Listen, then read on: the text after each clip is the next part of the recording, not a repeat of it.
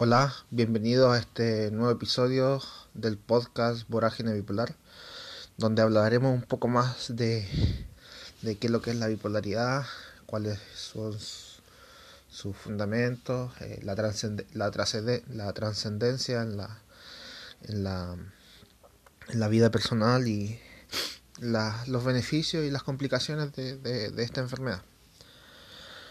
Eh, para empezar, bueno, yo tengo bipolaridad desde el 2008, diagnosticado. Em, ha sido un, trabajo difícil aprender un poco sobre esta enfermedad, adaptarme un poco a, esta nueva forma de cotidiana de, de, vivir, de, de, privarme de ciertas cosas. Em, ha sido un proceso de aprendizaje lento, pero, pero ha tenido su, sus beneficios al final de, de, estos años ya de, aprendizaje. Tengo bipolaridad tipo 2, es decir, tengo más depresiones que hipomanías. Eh, em, eh, he tenido depresiones profundas también, bien importantes. Y bueno, para hablar un poco de, de de bipolaridad hay que hablar de los trastornos mentales. Bueno, y los trastornos mentales son ciertos desórdenes que ocurren en, la cabeza, en el cerebro, que interfieren con algunas capacidades que nosotros tenemos. Algunas son las afecciones del ánimo, otras enfermedades tienen que ver con, con, con depresiones, otras como la esquizofrenia, el síndrome de Tourette, eh, la bipolaridad, eh, trastornos de personalidad. Eh, y hay, y hay otras hay otras afecciones también mentales como las personalidades múltiples la, la identidad disociativa los esquizoafectivos entre otros entre otros trastornos eh, eh, como ven, es bien diverso el campo, el amplio o la gama de, trastornos y en, específico nos vamos a centrar en los trastornos del ánimo, que, que tiene que ver con la bipolaridad. Un trastorno del ánimo tiene que ver con un desorden en el, en el ánimo. Eh, si bien las personas normales tienen fluctuaciones en sus ánimos, a veces se sienten tristes, deprimidos, eufóricos, eso se regula normalmente y tiene una regulación en el, en el cerebro y, no habría problema con eso. En cambio con el bipolar, con el bipolar lo que ocurre es que eh, esos cambios son más drásticos, más fuertes, más, más notorios y no se pueden controlar. Eh, para eso nosotros nos medicamos tenemos medicación para poder regularlos de cierta forma y para que no sean tan grandes. Em, mm, hay tres tipos de bipolaridad principalmente. El tipo 1, el tipo 2 y el ciclotímico. El tipo 1 tiene eh, en consecuencia eh, marcadas manías, o sea, euforia, descontrol y todo eso. Y con algunas depresiones, em, también, eh, algunas depresiones también. El tipo 2 tiene, no tiene manías, pero sí tiene hipomanías, que son manías más pequeñas, y tiene cuadros depresivos. Y el ciclotímico es el que tiene cuadros de, de manía y de depresión, pero son más son más pequeños, no son tan grandes. Yo, por ejemplo, soy tipo 2, o sea, o sea, tengo tengo marcadas depresiones e hipomanías, pero no llego a la manía, no llego a ese extremo. Pero sí he tenido depresiones profundas bien severas.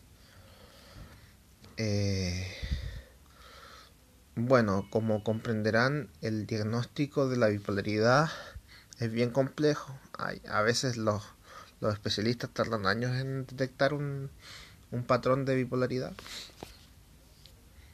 En mi caso a mí me lo detectaron a los 18 años, eso fue bien bueno para mi tratamiento. Eh, em, y, y también este tratamiento va muy de la mano de lo que es la psicoeducación. La psicoeducación es como una educación en cuanto a la enfermedad, en cuanto a qué es lo que hay que hacer, cómo hay que prevenir, qué, qué debo hacer si aparece tal síntoma, qué, qué medidas debo tomar, qué medidas de control. Es como una psicología aplicada a la enfermedad, ¿ya? para nosotros tener noción de, lo que está pasando, de lo que nos rodea. Si nosotros eh, aumentamos estas capacidades de psicoeducación, de entendimiento, nuestra vida cotidiana va a ser mucho más fácil, va a ser más, más apacible, más, más ligera.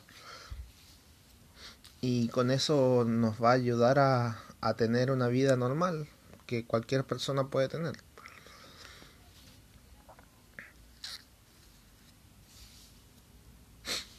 Eh, existen eh, em, además em, problemas asociados con la bipolaridad como son la inestabilidad laboral, la pérdida de funciones, eh, porque esta bipolaridad afecta en un plano bien amplio de, de, de la vida cotidiana. Por eso es tan tan significativa esta, esta enfermedad porque eh, nos puede traer consecuencias tanto en lo laboral, en lo familiar, en, las relaciones de pareja, em, porque las crisis nos hacen más vulnerables o, o si es una manía nos hacen más descontrolados y perdemos la noción de la realidad cosas como esa. Entonces, eh, es bien amplio el, el, campo donde, donde la enfermedad interrumpe el normal funcionamiento de, de las personas. Eh, eh, también también ocurre también que las personas bipolares empiezan a consumir drogas, ya, marihuana, cocaína, pasta base, por lo general empiezan a consumir droga y eso es como lo más peligroso de, de, de esta enfermedad porque nos hace adictos a una sustancia que no es, que no es buena para nuestro cuerpo. Eh, y eso, eso más que nada como como introducción, eh, la bipolaridad, la, el, el enfermo eh, sufre harto, pero también la familia que lo rodea también sufre, porque no comprende lo que le pasa, cómo ayudarlo. Entonces, por eso las, las familias a veces no, no saben cómo, cómo lidiar con un bipolar, etcétera, y y bueno, para eso voy a hablar un poco más adelante de, de qué hacer para en caso de que, de que una familia esté, esté escuchando este podcast para, para, tener algunas nociones básicas de qué hacer y qué no cometer eh, como error. Pero esos errores son involuntarios a veces. Eh, bueno, eh, eso como introducción. Bueno, y eh, la etapa inicial donde uno donde uno entiende que tiene esta enfermedad es un poco compleja porque uno se tiene que adaptar a, a tener esta condición y, y, y bueno eh, te vas enterando que, que es de por vida y que vas a tener que cuidarte va a tener que hacer otras cosas para, para, para estar estable, eh, va a tener que regular tu sueño, va a tener que dejar el alcohol paulatinamente, em, entre otras cosas. Eh, va a tener que estar tomando medicamento todos los días, cada ocho horas. Eso también es, complejo. Em, adaptarse a, la condición, a, las depresiones, a las euforias. Eh, eh, es compleja la situación, pero, pero con, los años uno va aprendiendo y, bueno, hay gente que aprende más rápido, otros que se demoran un tiempo más en aprender, pero todos crean su sistema para, para poder estar estables.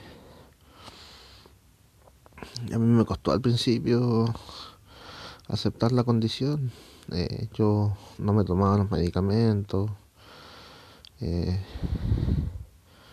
no respetaba las horas del sueño, trasnochaba, tomaba alcohol, un sinfín de cosas. Eh, pero gracias a eso no, bueno, independiente de eso, de los desarreglos que hice, no me dieron tantas crisis por eso. Estaba bien cubierto por los medicamentos. Em, la evolución de la enfermedad eh, eh, con la ayuda de la psicoeducación eh, se van mejorando el tema de la, de la anticipación a las crisis. Uno va percibiendo más o menos cuando viene una baja, cuando viene una alza y uno se prepara para eso. Hay gente que se da cuenta antes. Bueno, yo yo me he podido adelantar algunas depresiones y hemos podido actuar con los medicamentos. Em, eso básicamente, em, uno después con los años uno va aprendiendo a, ajustar el medicamento, eso eso se da, o sea, no, no, no siempre debe haber una medicación exacta para, para todo el, para todos los meses o para, para todo el año. Esa medicación se va ajustando. Y eso lo tienen que conversar con el psiquiatra, con el psiquiatra, preguntarle qué hacer cuando, cuando tengo crisis, eh, cómo medicarme, etcétera. Eh, las fluctuaciones vienen en los cambios estacionales, específicamente acá en Chile entre entre marzo entre marzo y septiembre que son los cambios de verano otoño y de de verano otoño y de invierno verano algo así no no en, septiembre es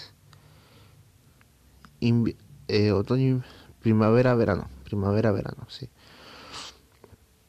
Eh, em, el día a día de un bipolar, bueno, es relativamente normal, relativamente normal. sí está complicado el tema de, de, ser constante en algunas cosas porque uno se vuelve un poco eh, inconstante con, con los con, con los estudios, por ejemplo. A mí me costó casi 11 años sacar una carrera, eh, pero la saqué. Eh,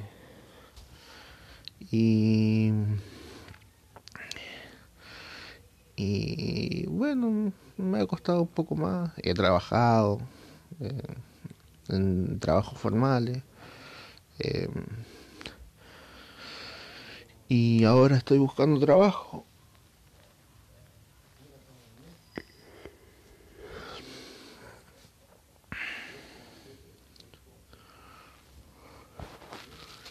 Em, también mm, para las familias está de más decir que deben aprender un poco de la bibliografía que hay en internet, de cómo tratar a una persona bipolar, eh, que mm, a veces esos arrebatos que tienen, que producto de la manía no son que no, no los hace de forma consciente la persona que tiene bipolaridad, que es un estado alterado de la conciencia, que uno no, sabe lo que hace, em, al igual que las etapas depresivas. Eh, o sea, la, la, la, la familia del, del paciente con bipolaridad tiene que aprender a sobrellevar esta enfermedad, cómo tratarlo, cómo ayudar a la persona que tiene bipolaridad. Eh,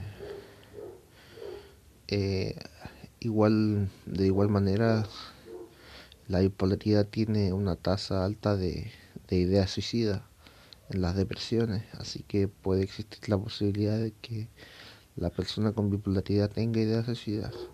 En mi caso yo no, no tengo esa, esa particularidad, eh, no tengo ideas suicidas en mis depresiones.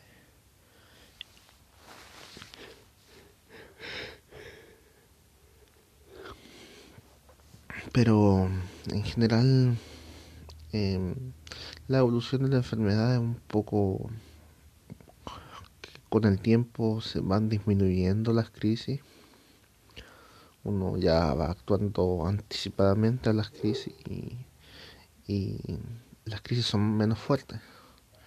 Bueno, eso dicen con el tiempo, pero a mí igual me han dado crisis un poco grandes, producto de la pandemia. Y mm, para concluir este, este espacio, eh, decirles que, que aprendiendo un poquito de esta enfermedad se pueden lograr cosas y, se puede lograr estabilidad y, y, muy buena funcionalidad en el día cotidiano. Es un desafío importante que cada uno se tiene que poner, pero, pero da para da para para una buena una buena visión de la vida.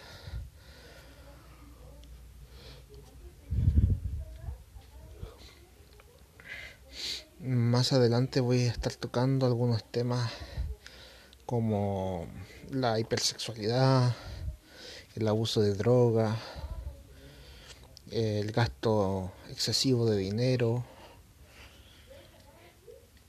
eh, la pena, la depresión, la manía, entre otras cosas, para que me vayan siguiendo y, vayan escuchando un poco de mi experiencia.